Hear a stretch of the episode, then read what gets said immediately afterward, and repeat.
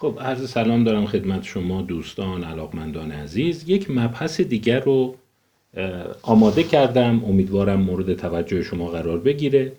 اسم مبحث از از بینش کلاق ها تا پیکاسو. حالا این اسم رو خودم انتخاب کردم خودم این اسم رو ساختم و نمی‌دونم حالا واقعا اسم مناسبی هست یا نه ولی می‌خوام بگم که یک سیری رو طی خواهم کرد از مقوله اینسایت یا مقوله بصیرت یا بینش در کلاق ها تا برسیم به خلاقیت هنری و شکلگیری خلاقیت علمی.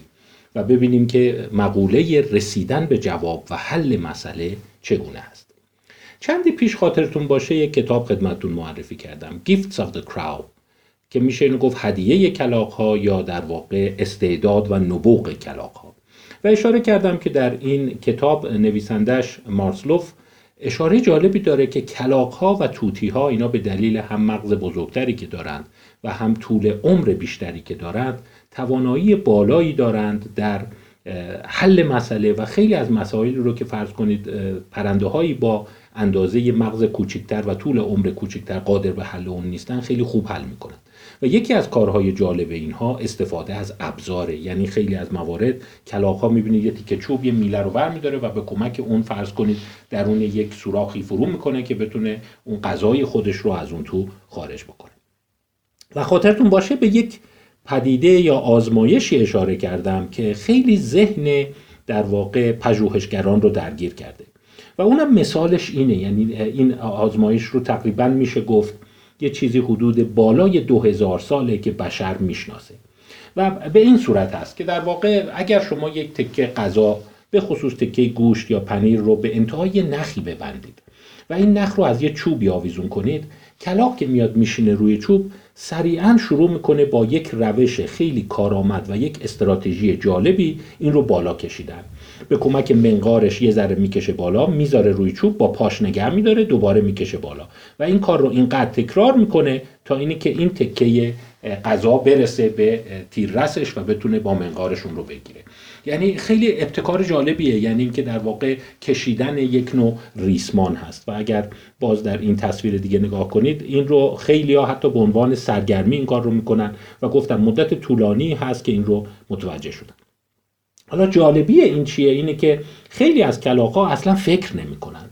یعنی تا به این می‌رسن شروع می‌کنن این اقدام رو انجام دادن. یعنی اینی که نخ رو می‌کشن پاشون رو می‌ذارن روش دوباره می‌کشن دوباره می‌ذارن روش. و حتی باز جالبه بدونید که اینقدر این پدیده string pulling کشیدن نخ جالبه که شاید بالای 200 یا 300 مطالعه پژوهشی تو حیوانهای مختلف هست. که مثلا آیا سگم این کارو می‌تونه بکنه؟ آیا دلفین هم این کارو می‌تونه بکنه؟ و چیز جالبی که پیدا شده آره تو بعضی از گروه های حیوانی گونه های حیوانی اینها استرینگ پولینگ رو می‌تونن بدون اینی که اصلا تلاش بکنن یا بدون اینی که مثلا خطا بکنن انجام بدن. و به همین دلیل که اصطلاح اینسایت رو به کار می‌برن. اینسایت یا بصیرت یا بینش.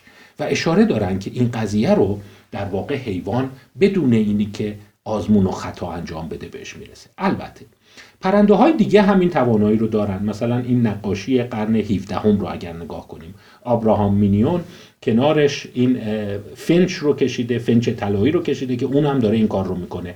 یعنی اون زمان هم یه سرگرمی اشراف بوده یا مردم متوسط هم بودن که مثلا فنچ نگه می داشتن یه چرخه یه دونه سطل هم میذاشتن اینجا هم آب میذاشتن. این سرگرمی حیوان این بوده که با منقارش اینو میکشیده بالا میذاشته اینجا و آب از توی این سطل میکشیده. و همین دلیلی که حتی بعضی موقع به اینا می‌گفتن پوتر اونی که در واقع از چاه آب می‌کشه. و این مثلا یک سرگرمی قشنگ توی خانواده ها بوده میشه اصلا نگاه می‌کردم ببین حیوان چجوری این کار می‌کنه. منتها نکته جالبش این بوده که به غیر از توتی ها و کلاق ها حیوانات پرنده های کوچکتر قادر نبودند یک ضرب این کار رو انجام بدن. یعنی اینها مرتب می اومدن کارهای مختلفی می‌کردن. فرض کن یه بار با منقارش میکشیده بالا یه بار بیخودی پاش رو میذاشته و بعد کم کم یاد می‌گرفته.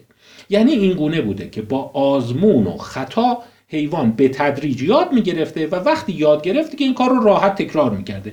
ولی چیزی که خیلی ذهن متخصصین علوم شناختی روانشناسی و رفتارشناسی حیوانات رو درگیر کرده بود که کلاق ها به خصوص. یادتون باشه من راجع به الکس هم گفتم اون مبحثی که در واقع یادگیری توتیوار. گفتم بعضی از توتی ها هم می‌تونن این کار رو یک ضرب انجام بدن. اونم اینیه که بدون اینی که قبلا امتحان بکنن یا با همچین وسایلی در تماس بوده باشن اصلا ریسمان کشیده باشن ریسمان ندیده باشن می‌بینی یک ضرب این کار رو انجام و در واقع این رو می‌تونن آزمایش کنن. برای اینکه شما می‌تونی مثلا کلاقی رو در انزوا بزرگش کنی از کودکی از اون دوره که از تخم میاد بیرون اون رو مشاهده کنی و وقتی که به سنی رسید و این رو در اختیارش گذاشتی با کمال ترجمه ناگهان بدون اینی که اصلا نیازی باشه این کار رو می‌کنه. تورپ 1964 میگه که آره به این پدیده ما میگیم اینسایت. ایجاد ناگهانی یک پاسخ موفق و کارآمد بدون آزمون و امتحان. یعنی بدون اینی که شما سعیتو بکنی یه دفعه به جواب برسی. یا سازماندهی موفق ناگهانی تجربه. The sudden production of a new adaptive response not arrived by trial behavior. و اشاره می‌کنه که در بعضی حیوانات ما رفتار اینسایت گونه داریم بصیرت گونه داریم. این هم پیشا پیش خدمتون بگم. اونهایی که در رشته روانشناسی روانپزشکی تحصیل کردن یا تحصیل می‌کنن می‌دونن لغت اینسایت رو ما به معنی بصیرت اونجا کاربرد دیگری براش قائلیم. مثلا می‌پرسیم که آیا بیمار بصیرت داره اینسایت داره؟ و در واقع این سوال معطوف به اینه که آیا بیمار می‌دونه مریضه؟ آیا می‌دونه برای چی بستری شده؟ آیا علائم بیمارگونه خودش رو می‌دونه؟ می‌خوام به شما بگم که خواهش می‌کنم این رو از اون جدا بکنید. این کاربرد اینسایت خیلی قدیمیتر و در عین حال اصیل تره یعنی این بینش و بصیرت اینیه که تورپ 1964 اینو خیلی خوب فرموله کرده. و الا چند قرن فلاسفه راجبش فکر کرده بودن. یعنی شما نیازی نیست که پایین بالا کنی نمی‌دونم امتحان کنی هی تو ذهنت بچرخونی یه دفعه به جواب می‌رسی. و این معما وجود داشت که در واقع کلاق چگونه به این جواب می‌رسه حالا شما ممکنه بگیم توی این همه گیرودار توی این همه مشکلاتی که ما داریم حالا اینی که کلاق چجوری به این قضیه می‌رسه چه اهمیتی داره؟ خب اگر ادامه بحث رو گوش بدید من راجع به اهمیتش خواهم گفت. چون در واقع مقوله خلاقیته. مقوله حل مسئله است. که اصولا آدمای خلاق آدمایی که کشف می‌کنند چه هنرمندان چه دانشمندان و همچنین خواهم گفت چه افرادی که از بیماری های عمده روانپزشکی رنج می‌برند آیا اینا افکارشون یوهویی یه دفعه و بدون مقدمه پاسخ میاد تو سرشون. یا اینی که نه اینا اینقدر پایین بالا می‌کنن اینقدر ترایل ان ارور می‌کنن آزمون و خطا می‌کنن تا به جواب برسن. خب ممکنه شما بگید که خب دیدگاه سنتی میگه که خب آزمون و خطاست دیگه اینا هزار آزمایش می‌کنن تا به جواب برسن. ولی این مقوله اینسایت یا بصیرت به خصوص مستاقهای اون که شما در کلاق دیدی این وسط تو چشم میاد. و نکته جالبی که خیلی از رفتارشناسان روانشناسان میگن اینه One cannot judge any experiment by its end result alone. One must focus how the end result was achieved. نمی‌توان یک آزمایش رو با نتیجه سنجید و قضاوت کرد. باید بر روی این تمرکز کرد که چگونه نتیجه نهایی حاصل شده است. شما هم وقتی یک مسئله رو حل می‌کنید یا یک تصمیمی می‌گیرید خب خیلی از مواقع تو آزمون های روانشناسی جواب رو از شما می‌پرسند اون نتیجه رو می‌پرسند. ولی الان به این نتیجه نه نه نه باید فرایند رو هم بپرسیم و بپرسیم که خب چی باعث شد این تصمیم رو بگیری؟ چرا این گزینه رو انتخاب کردی؟ چرا به نظرت مسیر درست این بوده؟ اون فرایندی که بهش رسیدی چی بوده؟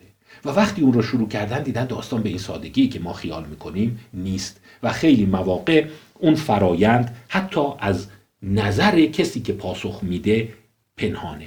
یعنی وقتی ازش سوال می‌کنی خب چرا این گزینه رو انتخاب کردیم؟ که نمی‌دونم. فقط این جواب به ذهنم رسید. میگه خب آخه از کجا این جواب اومد؟ مثلا حس کردی جوابای دیگه غلطن تو ذهنت ضرب و تقسیم کردی. این رو خیلی گذشته فردی به نام دگروت در شطرنج بازا چیز کرده بود بررسی کرده بود. که این شطرنج باز چه جوری بهش ذهنش میاد که مثلا آره فیلو بذارم اونجا و کیش بدم. در صورتی که تصور بر اینه که این با تمام گزینه ها رو قربال بکنه تمام گزینه ها رو تو ذهنش پایین بالا بکنه و به گزینه درست برسه. ولی می‌گفتن نه خیلی از اینا بصیرت گونه است بینش گونه است. یه دفعه میاد سراغ. خب به همین دلیل یه تعداد زیادی آدم مشغول شدن که این کلاق ها رو بررسی بکنند. یکی از افرادی که خیلی روی این کلاق ها کار کرده و سعی کرده این معمای بینش ناگهانی کلاق رو حل بکنه فردی است به نام تیلور. تیلور یک مقاله خوب داره که به خیال خودش یا به ادعای خودش البته گفتم خیال منظور من تختهش نیست در واقع به بهتر بگیم به ادعای خودش. سعی داره اون spontaneous string pulling یعنی میشه گفت نخ کشیدن ناگهانی. ببینید اسم مقاله هست An Investigation into the Cognition Behind Spontaneous String Pulling in Neo Caledonian Crows. اینم بهتون بگم که کلاق های کالدونیای جدید اون آسیای جنوب شرقیه اینا جز کلاق های بسیار باهوش هستند و به نظر میاد خیلی چیزها رو بدون اینکه فکر کنن به جواب می‌رسد. و توی این مقاله اومده اون تنابکشی یا نخکشی خود انگیخته یا ناگهانی و خود به خودی اسپانتینوس رو بررسی کرد. کاری که تیلور کرده بود تیلور باورش بر این بود که کلاق وقتی اون صحنه رو می‌بینه و میشینه و شروع می‌کنه نخ رو کشیدن این بصیرت یا بینش کامل رو نداره که ببین من اینقدر این کار رو تکرار می‌کنم اینقدر این نخ رو می‌کشم تا اینه که بالاخره اون تکه گوشت به من می‌رسه. این رو چجوری ثابت کرد؟ به این صورت که سمت چپ تصویر اسلاید شماره 9 رو اگر شما ملاحظه بفرمایید یک تخته یا یک مقوا گذاشت که کلاق در واقع یک لحظه می‌تونه این پدیده رو ببینه. ولی وقتی اومد روی این چوب نشست و شروع به کشیدن نخ کرد تا لحظه ای که این خوراک به این سوراخ برسه دیگه خوراک رو نخواهد دید. یعنی در واقع کلاق که داره نخ رو می‌کشه دیگه نمی‌دونه برای چی داره نخ رو می‌کشه. تو نگاه اول فهمیده که این نخ تهش به غذا وصله. ولی وقتی اومد نشست روی این تکه چوب و شروع کرد نخ کشیدن دیگه نخ رو غذا رو نمی‌بینه تا بعد از اینکه یه چیزی حدود 10 الی 15 بار اومد نخ رو کشید بالا با پاش نگه داشت نخ رو کشید بالا با پاش نگه داشت تا اینکه غذا برسه. خب تیلور در آزمایش خودش نشون داد. اگه سمت چپ رو نگاه بکنید وقتی این مقوا رو می‌ذاری نخ کشیدن کلاق به صورت جدی آسیب می‌بینه و دیگه این کار رو نمی‌کنه. و تیلور اینجوری ادعا کرد. که آن کاری که کلاق می‌کنه و ما خیال می‌کنیم یک بصیرت پیدا کرده یک بینش پیدا کرده که راه حل چیه چیزی نیست جز پاداش های پشت سر هم. یعنی در واقع و پشت این ببینید یک دید خیلی عمیق فلسفی علوم شناختی هست. یعنی اون فرایند ذهن شما میگه قدم به قدم جلو میره. هیچگاه یک چیزی ناگهان متبلور نمیشه. اینها قدم های پشت سر همه که به جواب منجر میشه. به همین دلیل وقتی کلاق یک بار این کار رو می‌کنه اون غذا مثلا 5 سانت به دید او نزدیکتر میشه. این میشه پاداش و کلاق شروع می‌کنه چون پاداش گرفته این کار رو تکرار می‌کنه. و در واقع آن چیزی که اتفاق میفته یک تلاش کور و تصادفی است که چون به پاداش منجر میشه یعنی نزدیک شدن تومه به او اون کار رو تکرار می‌کنه. و اصلا هیچ ایده از این نداره که باید این رو تا انتها بکشی تا اون غذا و وقتی این کار رو کرده این رو تایید کرده. تو قسمت سمت راست اومده یه آینه گذاشته جلوی همین. یعنی درست کلاق دیگه مستقیم نمی‌بینه ولی غیر مستقیم می‌تونه این نخ رو ببینه. باز متوجه شد وقتی غیر مستقیم می‌بینه این کار رو با دقت و پشتکار تمام انجام میده.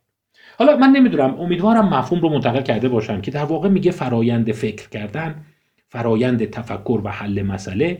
چیزی نیست جز اینکه یه قدم میری جلو اگه پاداش گرفتی یه قدم دیگه میری جلو. بعد دوباره که پاداش گرفتی باز یه قدم دیگه میری جلو. و اون جایی که پاداش نگرفتی متوقفش می‌کنی. و هیچ پدیده بینش گونه یا اینسایت گونه ای توش وجود نداره. حتی اومده کارهای دیگه ای هم کرده که مثلا کارهای جالبیه که شما در این تصویر می‌بینید. مثلا فرض کنید که اگر کلاق در واقع اینجا نشسته باشه و تکه غذا برای او گذاشته باشن قاعدتا باید این نخ رو بکشه اگر این سیاه رو می‌خواد. در صورتی که این دقیقا زیر نخ کچ هست. یعنی نخهایی که اوریب گذاشته وقتی این بالا میشینه در واقع ممکنه اگر واقعا بینش داشته باشه باید بفهمه که نه این نخ به این وصله و این یکی نخ به غذا وصله. بالای اونی بشینه که به غذا وصله نه اینی که درست اونی که عمود هست. و در واقع وقتی اینها رو به صورت زبدری یا به صورت اوریب می‌ذاره حیوان دچار اشتباه میشه. یعنی در واقع نشون میده که اصلا اون بصیرتی رو که ما فکر می‌کنیم اون استراتژی که ما فکر می‌کنیم در ذهنش وجود نداره و صرفا میاد سعی می‌کنه غذا رو نزدیک کنه به خودش. و اینجا باز می‌بینیم که در واقع وقتی نگاه می‌کنیم یه تفاوتی می‌بینه. کلاقهایی که قبلا در واقع نخ کشیده باشند یعنی نخ در واقع تجربه اصولا نخکشی رو داشته باشن. ببینی وقتی میذارتش برای اون آزمون خاص اینایی که قرمز هستن خیلی کمتر دچار خطا میشن. و در واقع اینی که با سبز نشون داده این اسم کلاقاس این پایین. انجل بیش از همه دچار خطا میشه. و پیامی که داره اینه. خلاصش بهتون بگم. آزمون های مختلفی که انجام داده. و باز همین در واقع تعداد پول step ریشیو هست. یعنی چند بار می‌کشی پا می‌ذاری روش. می‌کشی پا می‌ذاری روش. و بعضی کلاقا هستن که مثلا ممکنه چندین نوبت نخ رو می‌کشن ولی پا نمی‌ذارن روش. و به همین دلیل وقتی که پا نمی‌ذارن روش تومه دوباره میفته پایین. یعنی اون وسط یک آزمون و خطای خیلی سریعی انجام میدن که ببین اگه وقتی نخ رو می‌کشی بالا پاتو نذاری روش اون موقع این دوباره میره پایین و دور میشه. یعنی یک یادگیری از آزمون و خطا در ابتدای کار براشون صورت می‌گیره. خب اینجا یک درصدی رو داره. پول استپ ریشیو هست. اگر 100 درصد باشه یعنی اینکه هر دفعه که نخ رو کشیده همون دفعه هم پاشو گذاشته روش. و شما می‌بینید کلاقهایی که تجربه نخ کشی داشتن ولی این تجربه این آزمون رو نداشتن و تجربه اینو فقط داشتن که نخ رو قبلا کشیده باشن. تا این آزمون رو در اختیارشون قرار میدی با یک دقتی حود نزدیک 60 درصد شروع می‌کنن نخ کشیدن رو انجام میدن. در صورتی که کراق هایی که نایف هستند هیچ وقت اون اتفاق براشون نیفتاده می‌بینید که نمی‌تونند و این کار رو انجام بدن. چه اونهایی که فیل می‌کنند و چه اونهایی که نایف هستند. یعنی هیچ وقت تجربه کشیدن نخ رو نداشتند. خب پس چیزی که اینجا تیلور میگه اینه. حالا چرا من دارم رو این تاکید می‌کنم عزیزان من؟ حالا بریم جلوتر متوجه خواهید شد. که میگه ما چیزی به نام وقوف نداریم. چیزی به نام رسیدن به حل مسئله ناگهانی نداریم. آنچه ما داریم قدم های کوچک ولو نامربوطه. ببینید اینجا اون کلاقایی که خوب عمل کردن قبلا درسته هیچ وقت این چوب و غذا و نخ رو ندیدن. ولی شاید تجربه چوب داشتن. شاید تجربه نخ داشتند و بعد وقتی اینا هستن خیلی سریع تجربه های خودشون رو روی هم سوار می‌کنن و با یک حرکت به جواب می‌رسن. منتها اینه که شما می‌بینید این آزمون اینقدر سریع به جواب می‌رسه. اینجا من نشونتون بدم. برای اینه که نیازی نیست که کل این فرایند جزء پاسخ یا خزانه پاسخ حیوان باشه. همینه که ببینه یه قدم این کارو کردم این به من نزدیک شد این کار رو ادامه میده و کل مسیر رو طی می‌کنه. این رو در مورد خلاقیت سازمانی مدیریت سازمانی و اینا خیلی کاربرد داره. میگن در واقع شما می‌بینید این سازمان هایی که یه دفعه رشد می‌کنن مال این نیست که از قبل اون پرسپکتیو اون بینش رو افراد داشتن. اونا یه قدم ورداشتن اون قدم می‌تونه تصادفی باشه یا می‌تونه انتقال یافته از تجارب قبلی باشه. یادتون هست من یه مبحثی رو مطرح کردم به نام جنرالیست ها اون کتاب رنج رو معرفی کردم و دیوید اپستاین نوشته بود و گفتم که افرادی که جنرالیست هستن تجربهشون از جاهای دیگه میارن و توی یک سیستم قرار میدن. و در واقع اینا میگن که اون چی که ما به عنوان نبوغ نگاه می‌کنیم اون چی که به عنوان حل ناگهانی مسئله نگاه می‌کنیم پله های کوچکی است که این پله های کوچک چون هر کدام به پاداش پله بعد وصل هست به ظاهر این گونه به نظر میاد که یک برنامه هدفگیری شده و طراحی شده است. یعنی وقتی شما این کلاق رو می‌بینی اینجا هست این میگه که عجب بینشی داشت عجب در واقع وقوفی داشت. تا اومد نشست روی این کل مسئله رو حل کرد. در صورتی که این چیزی که ما به عنوان بینش اون حیوان می‌بینیم مخلوط دوتا چیزه. یک این تسک. یا کار به گونه است که اگر یه قدم رو برداشتی خودش مثل دومینو قدم های بعدی رو می‌کشه یک مکش ایجاد می‌کنه. و دو قدم اول رو چگونه درست برمیدارن؟ مطالعات نشون داده بود که تجربه دیگر تجربه قبلی. یعنی تجربه ای که مثلا یه جای دیگه نخ کشیده بوده نه تو این آزمون. ولی می‌دونسته که نخو بکشی مثلا اون چیزی که به تهش وصله یه ذره به شما نزدیکتر میشه. یا تجربه مثلا پا گذاشتن روی نخ رو داشته. و این مسئله رو حل کرد.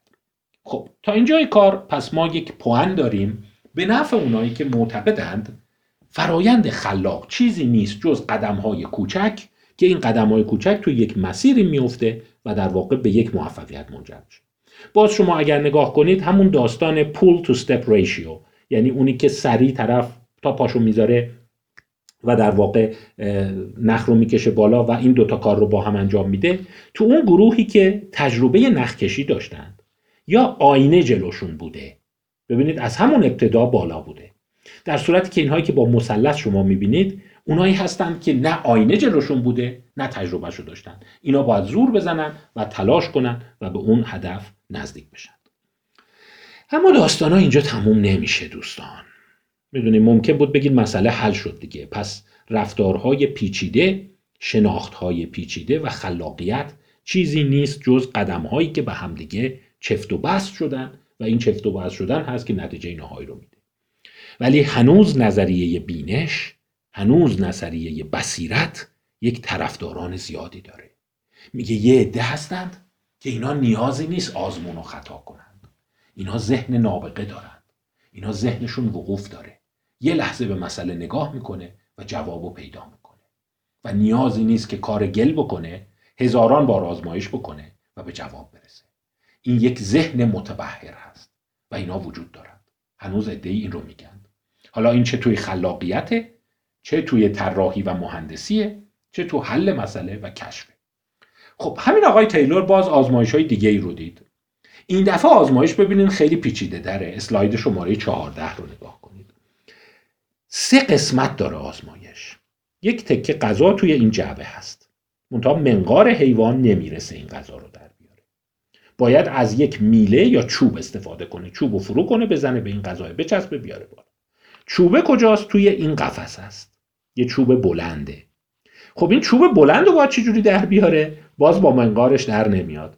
باید این چوب کوچیک و ورداره باهاش این چوب بلند رو در بیاره بعد چوب بلند رو ورداره بره غذا رو ورداره. یعنی شما ببینید سه مرحله داره. برای همین اسم مقاله هست Complex Cognition and Behavioral Innovation in New Caledonian Crows خب این باید چیکار کنه؟ یعنی ببین باید تیکار رو بزنه سر هم. حالا کلاق رو میفرستیم اینجا. کلاقی که تجربه تک تک اینا رو داره.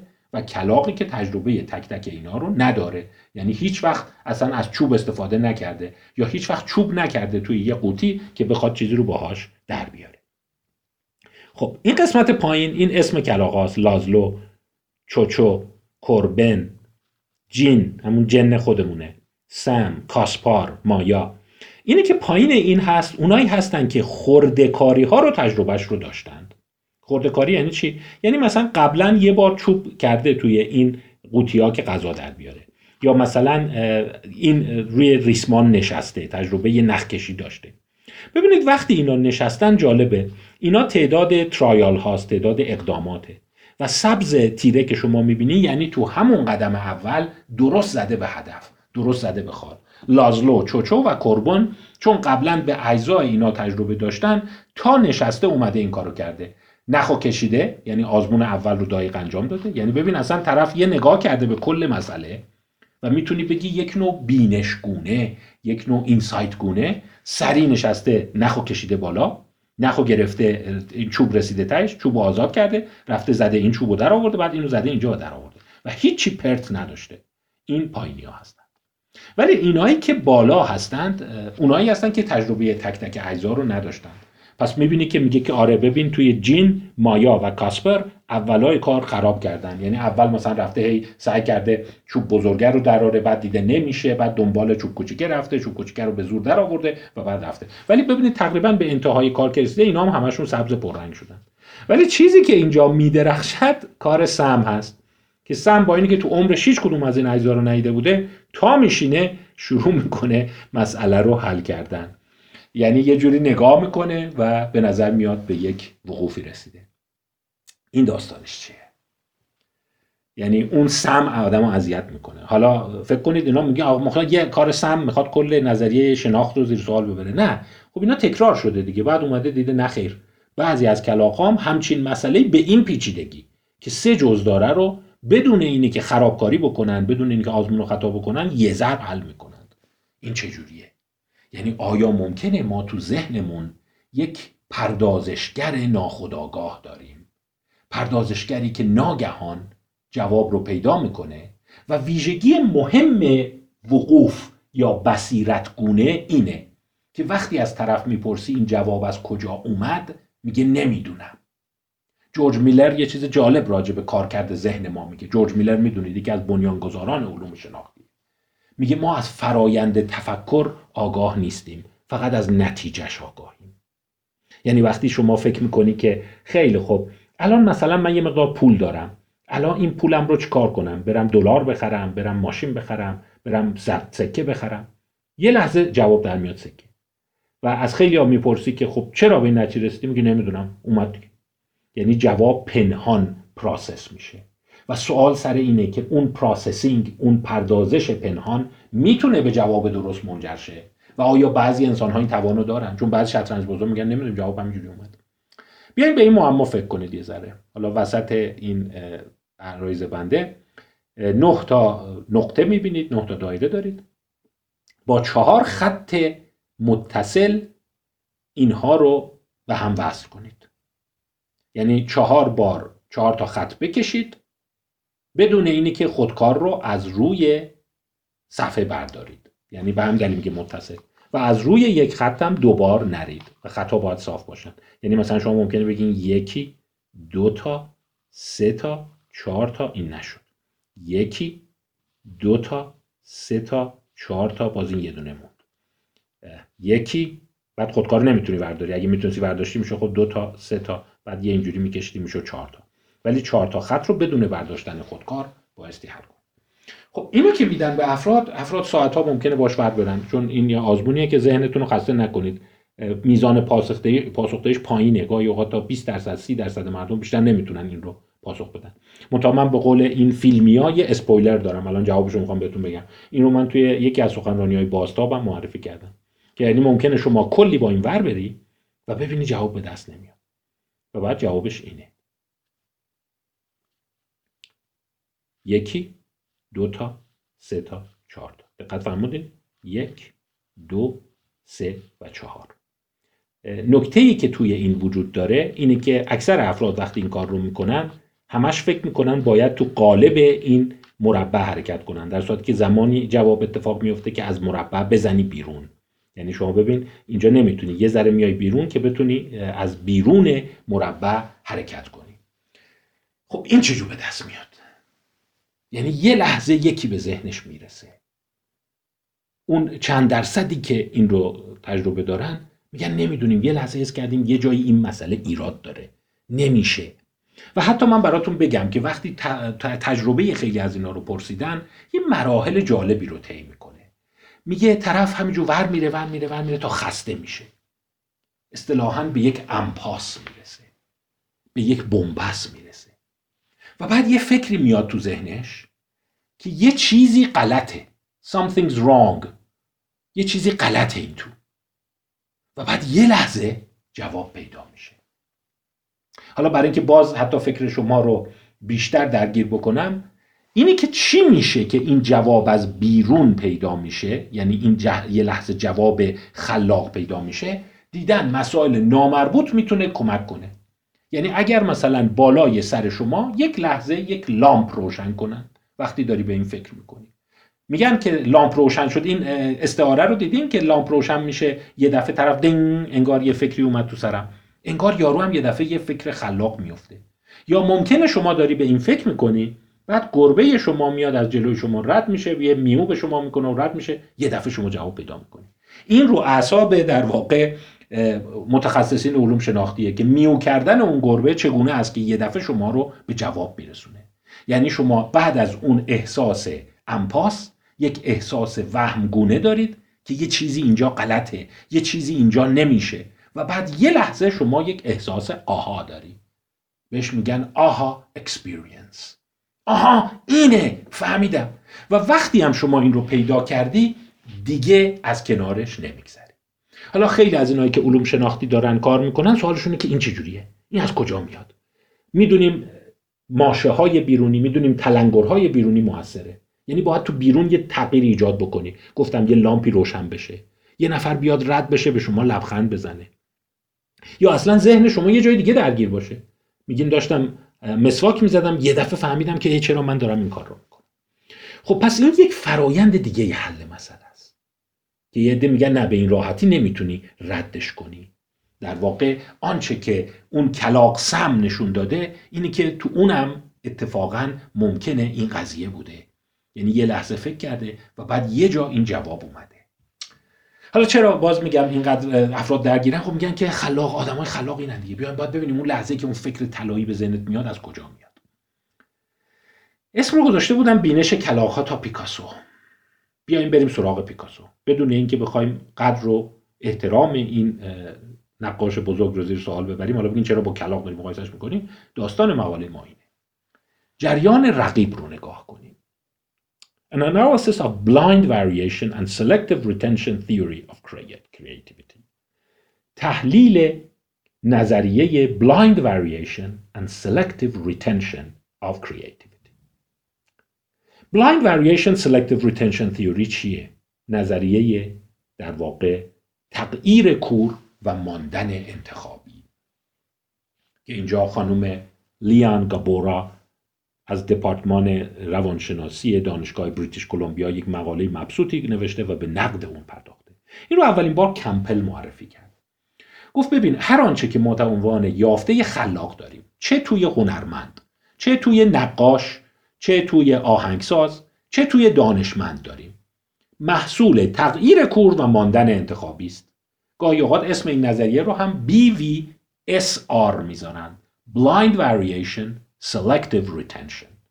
یعنی اینی که یک تغییرات کوری اتفاق میفته حیوان انسان خلاق دانشمند هنرمند شروع می‌کنه مرتبا یک واریاسیون های کوری رو خلق و در واقع اونی که باقی میمونه به تدریج به جواب نزدیکش می‌کنه. این یه مقاله دیگه هم هست پشت این دوتا مقاله یه جوری با هم خیلی بدوبستان دارن نویسنده هاش خیلی به هم دیگه مناظره و چالش دارن. The creative process in Picasso's Guernica sketch Monotonic improvement versus non-monotonic variance. دین کیت سیمنتون این رو نوشته. دین کیت سیمنتون از دانشگاه کالیفرنیا دیویس یک متفکر و یک پژوهشگر برجسته در مقوله نبوغ و خلاقیت است. و یک کتاب خیلی مشهوری هم داره کتاب خیلی خوبی. اگر شما می‌خواید بدونی که ماهیت نبوغ چیه افراد نابغه افراد خلاق حالا از هنرمندان بگیر تا بیزنسمن های موفق تا اونایی که جایزه نوبل توی فیزیک و پزشکی می‌برن. و آنچه که ما اسم اون رو می‌ذاریم جینیس ماهیتش چیه؟ دین کیث سیمنتون جز اونهایی هست که اصرار داره. آن چیزی که ما به خیال خودمون وقوف شهود و حل مسئله ناگهانی می‌دونیم چیزی نیست جز تغییر کور و بازماندن انتخابی. یعنی چی؟ من سعی کردم این رو توی همچین اسکچی براتون نشون بدم که یعنی منظور من چی. ببینید مثلا فکر کنید یه فکر میاد سراغتون و بعد تعداد زیادی فکرهای جانبی شما اون فکرهای جانبی که میاد اونی رو که فکر می‌کنی به هدف نزدیکتره اونو ادامه میدی و بقیه رو پاک می‌کنی. و باز میری جلوتر و باز تعداد زیادی فکر میاد. و جالبش اینه که این فکرها میگن به صورت نسبتا کور میاد یعنی تصادفی میاد. و بعد شما دوباره فکرهای دیگه داری و بعد فکرهای اضافه رو پاک می‌کنی. این خیلی شبیه فرایند تکامل در داروینیسم هست. به همین دلیل اینا معتقدند که خلاقیت پدیده داروینیستیکه یعنی تغییر کور و ماندن انتخابی. من به صورت کور تعداد زیادی فکر انبوهی زیادی از فکر و راه حل ایجاد می‌کنم و همونطور که در داروینیزم ما داریم که یک اونهایی که انتباق بهتری دارن باقی میمونند گفتم بقای اسلح درست نیست اونی که انتباقی تره کار کردی تره میمونه تو فکرام همینه. در واقع در ذهن یک انسان حل کننده مسئله و خلاق یک مینیاتوری از تکامل داروینی اتفاق میفته باز حالا شما دوستان عزیز ممکنه بگید که آخه چرا این بحثا رو می‌کنی؟ اینا چه چیزی تو زندگی ما داره؟ نه این خیلی تاثیرش رو خواهید دید. فرایند رسیدن به مسئله به حل مسئله یا فرایند خلاق اینه که شما با تعداد انبوهی از فکرهای متنوع و کور رو ایجاد کنی و بعد شروع کنی اونایی رو که فکر می‌کنی کاربردی نیست کار کردی نیست به درد نخور نیست پاک کنی. و بعد از اونایی که مون دوباره روش فکر دیگه ایجاد کنی و کاری که سیمونتون کرده بود به عنوان مثال روی نقاشی معروف گرنیکای پیکاسو این کار رو کرده بود. حالا به این می‌رسیم. و در واقع اگر شما مکانیزم داروینیستی برای حل مسئله و خلاقیت داشته باشی یک پیشرفت غیر یک نواخت داری. نان مونوتونوس داری. که در پیشرفت غیر یک نواخت همچین عناصری وجود داره. شروعهای نادرست. یه جاهایی اصلا با خطا شروع می‌کنی آزمودنهای انان گسیخته باید اصلا یه عنصر خط شکنی هنجار شکنی عنصر انان گسیختگی داشته باشی. نمی‌تونی در چارچوب نرم و هنجار جامعه حرکت کنی. باید عمدن توی اون سیستم چالش ایجاد کنی. بازگشت های مکرر داری و شکست های متعدد. یعنی اگر شما با مدل داروینیستی یا مدل در واقع میشه گفت اون حالت تغییر کور و ماندن انتخابی به قضیه نگاه کنی اینا عناصر باید توش باشه. و به همین دلیل تو انسانهای خلاق و اونایی که میگن ما چجوری خلاقیت رو دامن بزنیم به جای اینکه باید دنبال وقوف بگردی دنبال بصیرت بگردی باید اجازه بدی شروعهای نادرست داشته باشن. اتفاقا بذاری که هی خطا کنن. و جالبه وقتی اومدن این شرکت های خیلی موفق رو دیدن. ذهنیت افراد خیلی موفق رو دیدن دیدن اینا پر از خرابکاری کارشون. برخلاف اون تصوری که اون دیدگاه بصیرت گونه میده که سم میاد میشینه روی اون میله و سریع از اون نخ چوب کوچیک ور میداره چوب بزرگ رو می‌گیره و غذا رو در میاره. یعنی پر از گنده کاریه و اینا منتها منتها ببین وقتی میگه ماندن انتخابی داره اون لحظه آخر دیگه شما اونا رو نمی‌بینی. ولی وقتی رفته تحلیل سازمانی کرده دیده پر از شروع های نادرسته آزمودن های انان گسیخته باید تا می‌تونی به افراد احساس اینی که ببین هیچ چیزی هنجار نیست. هر کاری ممکن و متصور است رو دامن بزن و بعد بازگشت های مکرر. هی میگه که ما داریم برمیگردیم جای اول خودمون که دوباره هی برگشتیم همونجا اشکال نداره. و شکست های متعدد. حالا وقتی اینو نگاه می‌کنی کم کم داریم به اون قسمتی می‌رسیم که گفتم کاربردش چیه؟ آیا آموزش پرورش نوین به این چیزا بها میده؟ آیا خیلی از افرادی که از ناراحتی های استرابی سرزنش خود به قول خودشون کاهش اعتماد به نفس چیزی که دو سه روز دیگه می‌خوام راجبش صحبت بکنم رنج می‌برن بابت این چیزها خودشون رو سرزنش نمی‌کنن؟ و در واقع این جمله به این صورت است که اگر شما می‌خوای انسان خلاق بسازی اتفاقا باید این چیزها رو اجازه بدی که اتفاق بیفته. باید خرابکاری کنن مرز بشکنن بازگشت های مکرر داشته باشن. ولی اون هنجار عظیمی که شما داری به مردم تحمیل می‌کنی اتفاقا ضد فرایند عمل می‌کنه. اگر بخوایم دو نوعی رو که گفتم با هم مقایسه بکنیم تو پیشرفت کار. این همون از مقاله سیمنتون هست. میگه یک اثر حالا می‌خواد اثر هنری یا یک اثر معماری یا یک اثر کشف علمی باشه اگر شما به مسئله وقوف و بصیرت گونه نگاه کنی اینجوری جلو میره. این نمودارش هست. این رسیدن به هدف این هم تعداد کارهایی که انجام میدی یعنی همینجور که کار می‌کنی هر دفعه بهتر و بهتر و بهتر و بهتر و بهتر و بهتر و بهتر میشی تا به هدف نهایی می‌رسی. ولی اگر بر اساس تغییر کور و ماندن انتخابی باشه این الگو احتمالا به این شبیه داره ببین مثلا تو حرکت پنجمش به نقطه صفر رسیده. یا تو حرکت 25 مش در صورتی که تو حرکت مثلا 21 طرف نزدیک بوده که به 100 درصد که اون جواب مسئله است برسه ولی دوباره دور شده و ببین چه قدم دور شده. مثل این بازی مارو پله است میری بالا نیش می‌خوری میای دوباره پایین. و در واقع همچین الگویی رو داره. و آنچه که این پژوهشگران رو درگیر کرده اینه که ذهن خلاق اون نابغه بیشتر اینجوری میره جلو یا اینجوری میره جلو. خب اینو اومده کجا بررسی کرده؟ روی گرنیکای پابلو پیکاسو.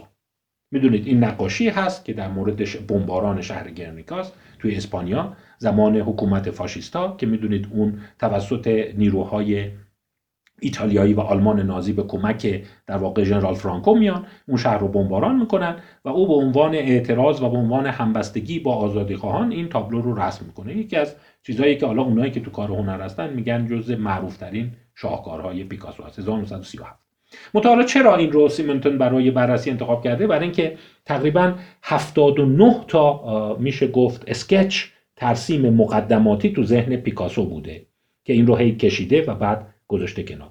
منتها چون این 79 تا شماره داشته و تاریخ داشته سیر رسیدن به نقاشی نهایی رو می‌تونن توش ببینن. یعنی شما می‌تونید بفهمی که این وقتی داشته از اسکچ یک شروع کرده تا به اسکچ 79 رسیده آیا اینجوری رفته جلو یا اینجوری رفته جلو؟ اگه اینجوری رفته باشه جلو ما خیلی باید به عنصر بینش و اون احساس کمالگرایی درونی نگاه کنیم. ولی اگر اینجوری رفته باشه جلو بسیار مقوله داروینیستیه. یعنی جهان ذهن ما خلاقیت ما مثل داروینیزم عمل می‌کنه.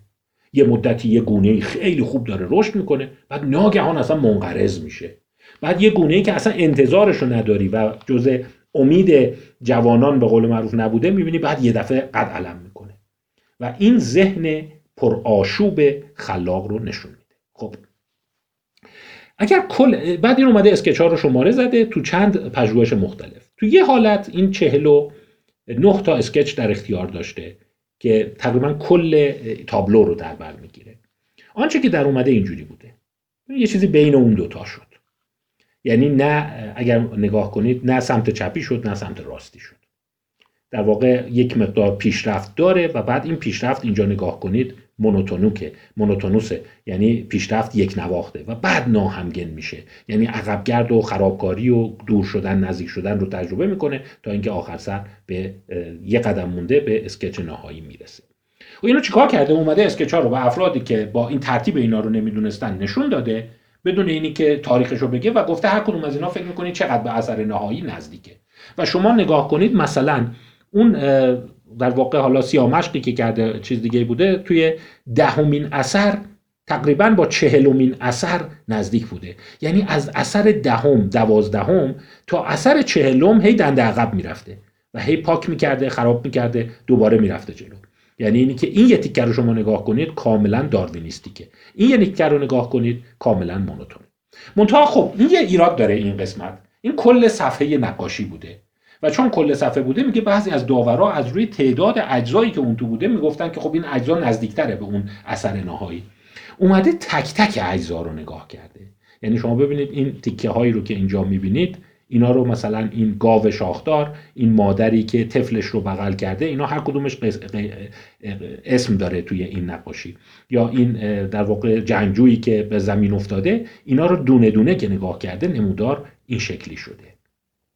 اسکچ شماره 25 اسلاید شماره 25 و شما اگر نگاه کنید خیلی به سمت داروینیستیک نزدیکتر شده. یعنی عملا خیلی زمان زیادتری رو به این حالت پایین بالا شدن اختصاص داده. و باز این تک تک اون هاست. این گاوه هست. مادر با کودک فوت شده. اسب جنگجو زن با چراغ و خانوم گریان. ببینید تو بعضی از اینا اصلا عقبگرد کرده توی اسکچ های بعدی خب چیزی که پس اینجا نتیجه گرفته اینه. سیمونتون جز این هاست میگه آن چیزی که ما به عنوان نبوغ مینامیم جز اصلیش اتفاقا اینیه که خیلی آشوب گونه است و دند های متکرر داره و خرابکاری داره. و این پدیده در سه مسئله خیلی جلب توجه می‌کنه. خلاقیت و اکتشاف علمی خلاقیت هنری و مقوله پسیکوز. و خیلی ها میگن که در واقع مفهومی که ما تحت عنوان تفکر تحلیلی در مقابل تفکر شهودی داریم تا حدی به این قضیه برمیگرده. تحلیلی ها مرتبا پاک می‌کنن مسئله رو از اول می‌سازن انبوهی از پاسخ درست می‌کنن و بیشتر پاسخ ها غلطه. در صورتی که intuitive ها خیلی به نظر میاد از ابتدا روی مسیر حرکت می‌کنن. این چالش هنوز که هنوزه در علم وجود داره. و من خواستم شما رو با بعضی از این اصطلاح و آنچه که در جریان است آشنا کنم. آیا برای افزایش خلاقیت ما بایستی به مدل سیمونتون و مدل داروینیستیک نگاه کنیم؟ یا اینکه اون پشت افرادی وجود دارن که اینها بدون اینی که خرابکاری کنن بدون اینی که آزمون و خطا کنن می‌تونن به جواب نزدیک شن؟ آیا ما همچین پدیده ای داریم؟ شهود احساس انپاس تجربه آهان و رسیدن به بینش و بصیرت یعنی اگر این رو نگاه کنید این خیلی شبیه حل مسئله اون کلاقه است یا اون نه دایره است که یه دفعه به جواب می‌رسید در صورتی که دیدیم حالا سیمونتون این کار رو روی گرنیکا کرده و روی خیلی از تابلوهای دیگه هم این بررسی به اون صورت که بوده انجام شده. یا از نقاش هایی که حالا در شهرت پیکاسو نبودن ولی وقتی نقاشی کردن یا آهنگسازهایی که ساختن اون واسطه ها رو که دیدن دیدن نه. واقعا اینجوری نیست که حرکت یک نواخت به سمت هدف بوده. و خیلی از روز اول هدف رو نمی‌دونستن. پس ما در واقع آیا همچین پدیده مشروعه؟ آیا همچین حالتی ما داریم که در واقع در حل مسئله باشه یا اینکه نه؟ این یک خطای ذهن ماست. جالبه. ولی وقتی شما به حل مسئله می‌خوای نگاه کنید توی کارهای هالیوودی توی کارهای فیلم خیلی این نوع دوم یا نوع بینشگونه یا بصیرتگونه رو بهش باها میدن. مثلا من چند تا فیلم همینجوری یادم بود خودم دیده بودم. من خیلی فیلم شناس نیستم فیلم زیاد نگاه نمی کنم اصلا هم تو کار نقد فیلم و اینا نیستم. ولی به نظرم رسید که اینا خیلی مستاخهای خوبی هن که برای اینکه شما اون نوع بصیرتگونه رو نگاه کنید مثلا این فیلم ایلوژنیست یا فیلم پرستیژ یا فیلم یوزوال ساسپکت همه اینها این مراحل رو در جایی از فیلم به خصوص انتهای فیلم نشون میدن. که اون قهرمان داستان یا اون پلیس یا اون کاراگاه یه لحظه احساس می‌کنه که یه چیزی نمی‌خونه. مثلا این که حتی دیگه توی یوزوال ساسپکت اینقدر اون صحنه اون آخرش کایزر شوزه به قول معروف دیگه شده که خیلی از اون کمدیش هم درست کردن تکرارش کردن. که اون طرف یه لحظه حس می‌کنه که همه چی خوبه ها ولی یه جور احساس شهودی می‌کنه که یه جای کار میلنگه. همه چی به نظر خوب میاد ولی یه جای کار گیر داره. و بعد یه احساس وهمگونه پیدا میشه. یه احساس این که شما حس می‌کنی که غریبه. و بعد یه دفعه یک aha experience میاد و شما حس می‌کنی که اه من چقدر ساده بودم. من چقدر اشتباه کردم. نمی‌دونیم این چقدر تو زندگی ما اتفاق میفته ولی بسیار دستمایه فیلم های تریلر هست و فیلم های شاید کاراگاهی و پلیسی. مشابه این رو روانپزشکی در بیماران روانپزشکی به خصوص اونهایی که از پسیکوز رنج می‌برند. جالبه بدونید که اونها هم یک الگوی مشابه اون تجربه توی امپاس بودن و احساس آها داشتن رو برای شما میگن. داستانش به این صورته که میگه این بیماریهایی که افرادی که دچار دیلوژن میشن هزیان میشن این باورهای غلط خیلی عجیب غریب که قصد کشتن منو دارن. من فکر می‌کنم شنود تو خونه من هست. من فکر می‌کنم که کل این داستان صحنه سازیه همتون دست به یکی کردین. اونا هم همین احساس رو دارند. و جالبه که کلاوس کنراد خیلی مراحل شکلگیری این رو شبیه شکلگیری اون وقوفی که شما گفتم تو انتهای فیلم ایلوژنیست می‌بینید معرفی می‌کنه. و اون یه اصطلاح خیلی قشنگ به کار می‌بره به نام ترما. با ترما من فکر کنم شما خیلی قشنگ همانند سازی می‌تونید بکنید. ترما یک اصطلاح اونایی که توی کار تئاتر بودند. میگن قبل از اینی که بری روی صحنه. قبل از اینی که رولت شروع بشه شما دچار یه استراب میشی. کلافه ای یک وحشتی داری که وای الان من باید برم توی نورافکن وایسم. اصطلاحی که اونو به کار میبردن می‌گفتن ترما گرفته. و اونم معتقد بود که در بیماری های عمده روانپزشکی افراد یه ترما تجربه می‌کنن. یعنی در اسکیزوفرنی در حالت های هزیانی. و کلاوس کنراد معتقد بود که این خیلی شبیه همون حالتیه که شما الان می‌خوای بری سخنرانی کنی. بعد که میری توی صحنه وای میستی یه دفعه میری تو قالب اون هنرپیشه جدید میری تو قالب اون رولی که باید پیاده بکنی یه دفعه استرابت کم میشه. شما دوچار حالت آپوفانی و آپوکالیپس میشی یه دفعه احساس می‌کنی همه چی درست شد. استرابم یهو ریخت. یه دفعه آروم شدم و بعد دیگه رفتم تو قالب اون هنرپیشه رفتم تو قالب اون کسی که روی صحنه است. و تا انتهای چیز اصلا اون خود واقعیمو فراموش کردم.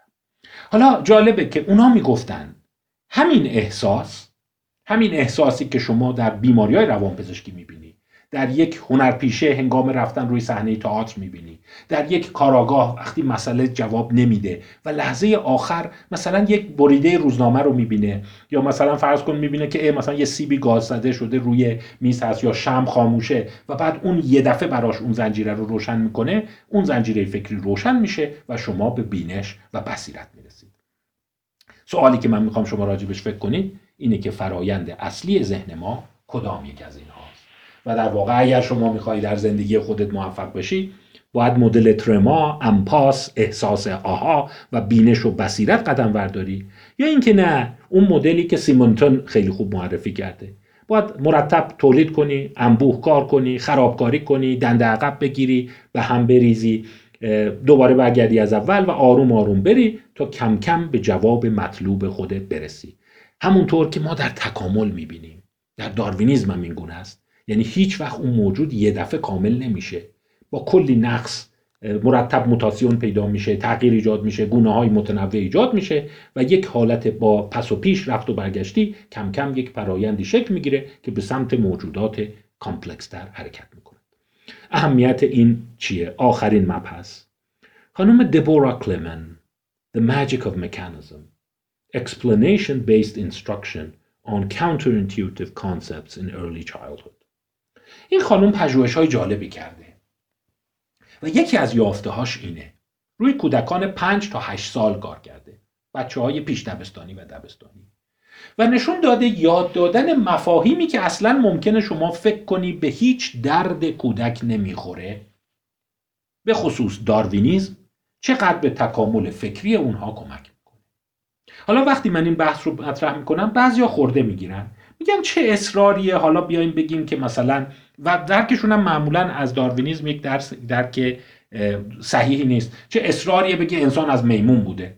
نه داروینیزم این رو نمیگه و اصلا اساس داروینیزم معمای داروینیزم یا مشکل اصلی داروینیزم پرابلماتیک داروینیزم ایز نیست. مسئله داروینیزم اینه که رسیدن به حالتهای متکاملتر نه از طریق مستقیم و خطی بلکه با نوسانهای بسیار زیاد صورت می‌گیره. و خانم دبورا کلمن نشون داده بود. اگر به بچه های 5 6 ساله بیای بگی که مفاهیم ساده داروینیزم رو یعنی چی؟ یعنی تغییر کور و ماندن انتخابی. اساس داروینیزم اینه. برخلاف اونایی که فکر می‌کنن اساس داروینیزم یعنی انسان از میمونه. نه اساس داروینیزم اینه که تغییرات کور داریم. این تغییرات کور اونایی که بهترن میمونن بعد اونایی که موندن اونا باز دچار تغییرات کور میشن و همینجوری میرن جلو.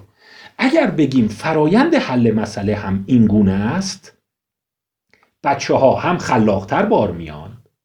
همینی که بعدا کمتر احساس سرزنش دارند یعنی شما ببینید چقدر برای شما زندگی متفاوت خواهد بود. که تمام شکست های خودت رو در مسیر حرکت ببینی. خودت رو بابت این پس و پیش رفتن ها این کار ببین همه ما انبوهی از کارهای ناتمام داریم. انبوهی از ما انتخاب های غلط داریم. انبوهی از ما در حین حل مسئله به خودمون برمیگردیم میگیم چقدر من نادان بودم چقدر من اینجا اشتباه کردم. و در واقع میگه وقتی ما بیایم داروینیزم رو از پنج سالگی تا هشت سالگی به بچه ها یاد بدیم خیلی از اینها رو می‌تونه با دید مثبت ببینه. که وقتی فکر کنه که ببین تعالی تو و رشد تو شبیه نمودار B باید باشه نه شبیه نمودار A. این نمودار A در واقعیت اتفاق نمیفته انسان ها اینجوری به هدف نمی‌زنند. این شکلی به هدف می‌رسند. و این حالت رو داشته باشیم و بیایم براش داروینیزم رو به زبان ساده توضیح بدیم که ببین میلیون ها موجود ساخته میشن بعضیاشون نمی‌دونم دچار نقایص ژنتیکی هستن بعضیاشون تغییرات دارن بعضیاشون افول می‌کنن. بعد از چند به جای اینکه مثلا سیستم قلبیش بهتر بشه ضعیفتر شده و منقرض میشه. تا اینکه یه عدهشون میمونن این ذهنیت رو تو کودکی تو ذهن بچه بکاری خیلی ذهن دینامیک و پویاتری خواهد داشت. و ادعای خانم کلمان این بود. که این مفاهیم اگر در ذهن کودک تو همون سنین پایین شکل نگیره هر چقدر این بچه باهوش باشه هر چقدر این بچه آیکیو بالا داشته باشه تحصیلات خوبی بهش بدیم اینا بعدا بنیادی ذهنشون دچار اشکاله. مثلا یه مثال دیگهش نگاه کن. اگر یه من مجموعی دارم که توصیه می‌کنم دوستان به اونم نگاه کنن تحت عنوان تفکر توته ببین اگر شما تفکر توطعه رو بخوای چی میشه خیلی تفکر توطعه رو میپذیرن؟ من فکر کنم برای اینکه ذهنیتشون اینه. تو این ذهنیت تفکر توطعه کاملا شدنیه. یعنی شما می‌تونی از 50 سال قبل 100 سال قبل 200 سال قبل شروع کنی نقشه بکشی مستقیم الخط یک نواخ بری تا به هدف برسی. و در واقع اونایی که میگن ببین این یارو از ده سال پیش کمین من بود. این تمام نقشش بود. من الان می‌فهمم که همه اینا سناریو بوده. همه اینها از قبل دستشون توی یک کاسه بوده. نقششون بوده تا به این نقطه برسن. آره این شدنیه. ولی به شرطی که ساختار ذهنی شما شبیه سمت چپ اسلاید 35 باشه. ولی اگر ساختار ذهنی شما این گونه باشه می‌فهمی مهندسی کردن جوابت جهان اونقدری هم که فکر می‌کنی نیست. یا خیلی از انسان ها با قصد و هدف 20 سال پیش نیومدن با شما دوست بشن. اینا همینجوری اومدن مسیرهای مختلفی رفتن بعضی مسیرها خوب بوده بعضی مسیرها بد بوده تا اینکه شما به این نقطه رسیدید. نمی‌دونم مفهوم رو تونستم منتقل بکنم یا نه. ولی من فکر می‌کنم خانم کلمان نقطه قشنگی داره. یعنی چی میشه؟ بعضی از مردم اینقدر احساس می‌کنن که پدیده پر از توته هست اینقدر حس می‌کنن که همه چیز مثلا یک نقشه از پیش تعیین شده بود. این اصلا عمدن اومد تو زندگی من که زندگی منو خراب کنه. شما آره اگر به دید ای داشته باشی خیلی راحت می‌تونی بیشتر دنیا رو اینجوری تفسیر کنی. ولی اگه اینجوری باشی میگی که خب یه دوره اومد با هم خیلی خوب بودیم. بعد افول کرد روابطمون بعد دوباره بهتر شد. بعد من این اشتباه رو کردم بعد اون این کار خوبو کرد بعد اون اشتباه کرد. روابط ما هم اینجوری حرکت کرد. و وقتی اینجوری نگاه کنی هم درک انسان های دیگه هم روابط بین فردی خیلی روشنتر میشه. همونطور مسئله خلاقیت. و من آن درخواستی که از شما دارم به عنوان رشد و میگم شاید تو این سن دشوار باشه. اونایی که تو کودکی هستن. کم کم به کودکان یاد بدیم که جهان رو فقط این گونه نبینند. چون این دیده حاکمه. شما نگاه می‌کنی حتی همینو داریم دانشمندانی که سخت کوشیدن و به هدف رسیدن. در صورت که وقتی میان زندگی هنرمندان و دانشمندان رو نگاه می‌کنن اولا مسیر این گونه است. ثانیا پر از دانشمندانی هست که فیل شدن. شکست خوردن. همه تصور می‌کنن این چند تا اسمی که تو دهان همه هست. ادیسون و تسلا و انیشتن و اینا فقط تمام بخش عمده فیزیک رو اینا جلو آوردن. نه خیر اختراعات رو اینا انجام دادن. نه خیر. انبوهی از آدما بودن اون پشت که اونا ناپدید شدن. و اگر شما اون انبوه رو نمی‌بینی به دلیل همون داستان تغییر کور ماندن انتخابیه. اسمشون تو تاریخ نمونده. و اگر شما یک انبوهی در کنار شما حرکت نمی‌کنن هر چقدرم نابغه باشی هر چقدرم ذهن قوی داشته باشی نمی‌تونی به هدف برسی. برای همینه بسترهای رشد علمی بسترهای رشد فرهنگی اونایی که مدال نمیارن اونایی که نوبل نمی‌بینن اونایی که تو تاریخ محو میشن و گمنام میشن اونا هم نقش عمده ای داشتن. ولی ما حواسمون نیست. و اونا رو قیچی بکنی امکان نداره مسیر. مسیر این گونه به نظر میاد رشد علم. در که این گونه بوده. و پر از این افرادی بودن که شاید آدم مثل همون تولید انبوه گونه ها و ناپدید شدن. آدام گرانت در اون کتاب Think Againش که اون رو هم چند وقت پیش خدمتتون معرفی کردم میگه من اتفاقا همین استدلال رو راجع به آهنگسازهای برجسته موزارت، بتوون و باخ انجام دادم. که برخلاف افراد که فکر می‌کنن اینا خیلی اثرهاشون همیشه خوب در میومده نسبت اثر خوب به نسبت اثری که گم شده یا مورد استقبال قرار نگرفته در این افراد با آهنگسازهای متوسط یکی بوده. یعنی بخوای حساب کنید درصدی به تو هم همون مقدار کار خراب تولید کرده که یک آهنگساز درجه سه. و وقتی این گونه نگاه می‌کنی شاید ذهنیت شما به مقوله کمالگرایی موفقیت عوض بشه. و من فکر می‌کنم شاید ما باید اصلا بر اینکه مفاهیم تفکر توطعه خلاقیت نمی‌دونم تلاش برای رشد علمی رو بهتر درک کنیم اون مکانیزم های پایه ذهنیمون رو عوض بکنیم. و آخرین کلام اینه که هنوز سم بدون اینی که تجربه داشته نشسته و ستا رو انجام داده. یعنی اون چالشی که خب یه عده هنوز میگن که خب تفکر بینشگونه هم وجود داره. اون رو نمی‌تونیم منکر بشی هنوز جاش حل نشده. خدا نگهدار.